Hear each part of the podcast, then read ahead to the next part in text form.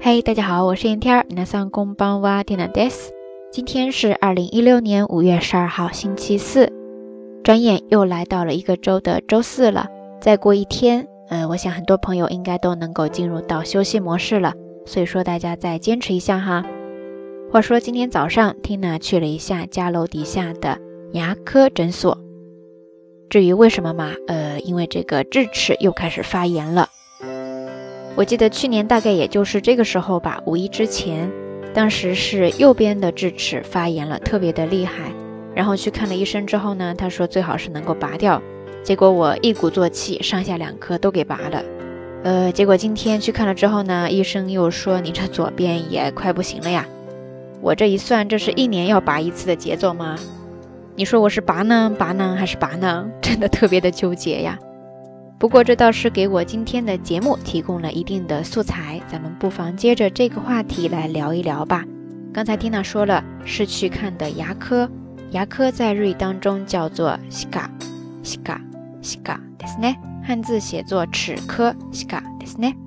然后呢，我去的不是一个大医院，而是一个小小的诊所。诊所在日语当中呢，你可以叫做 clinic clinic。clinic，ですね，它是一个来自英语的外来词。然后我为什么去看病呢？就因为这个智齿发炎了。首先在这儿，智齿在之前的节目当中也提到过，汉字写作亲不知，亲就是亲人的亲，在日语当中呢读作欧呀，意思就是自己的父母啦。不知呢就是不知道，欧呀西拉子，欧呀西拉子，欧呀西拉子，ですね。就是说，你在长这颗智齿的时候，通常已经是成年了。嗯，父母呢，大概都是不太清楚的。接着一个说法呢是发炎，发炎在日语当中，你可以记住这样的一个搭配，就是 ensho okos，ensho okos，ensho okos，ですね。ensho 汉字写作炎症。 那 okos 就是一个动词，表示引起、引发，汉字写作起床的起，再加上假名的 kos，合起来 ensho okos ですね。OK，以上这几个说法大家都记住了吗？呃，现在问题就来了，蒂娜到底是去拔牙呢，还是去拔牙呢，还是去拔牙呢？我这好像是走投无路了呀。不过呢，还是得好好的考虑一下。当然，也欢迎大家能够在评论下方跟蒂娜出一出主意哈。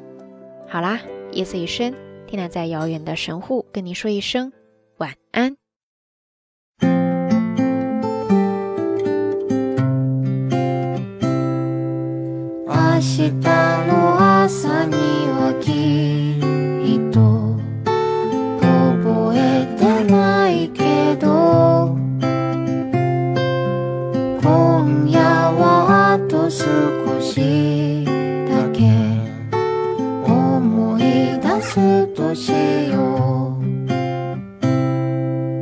明日の朝にはきっと覚えてないから。今夜はあと少し。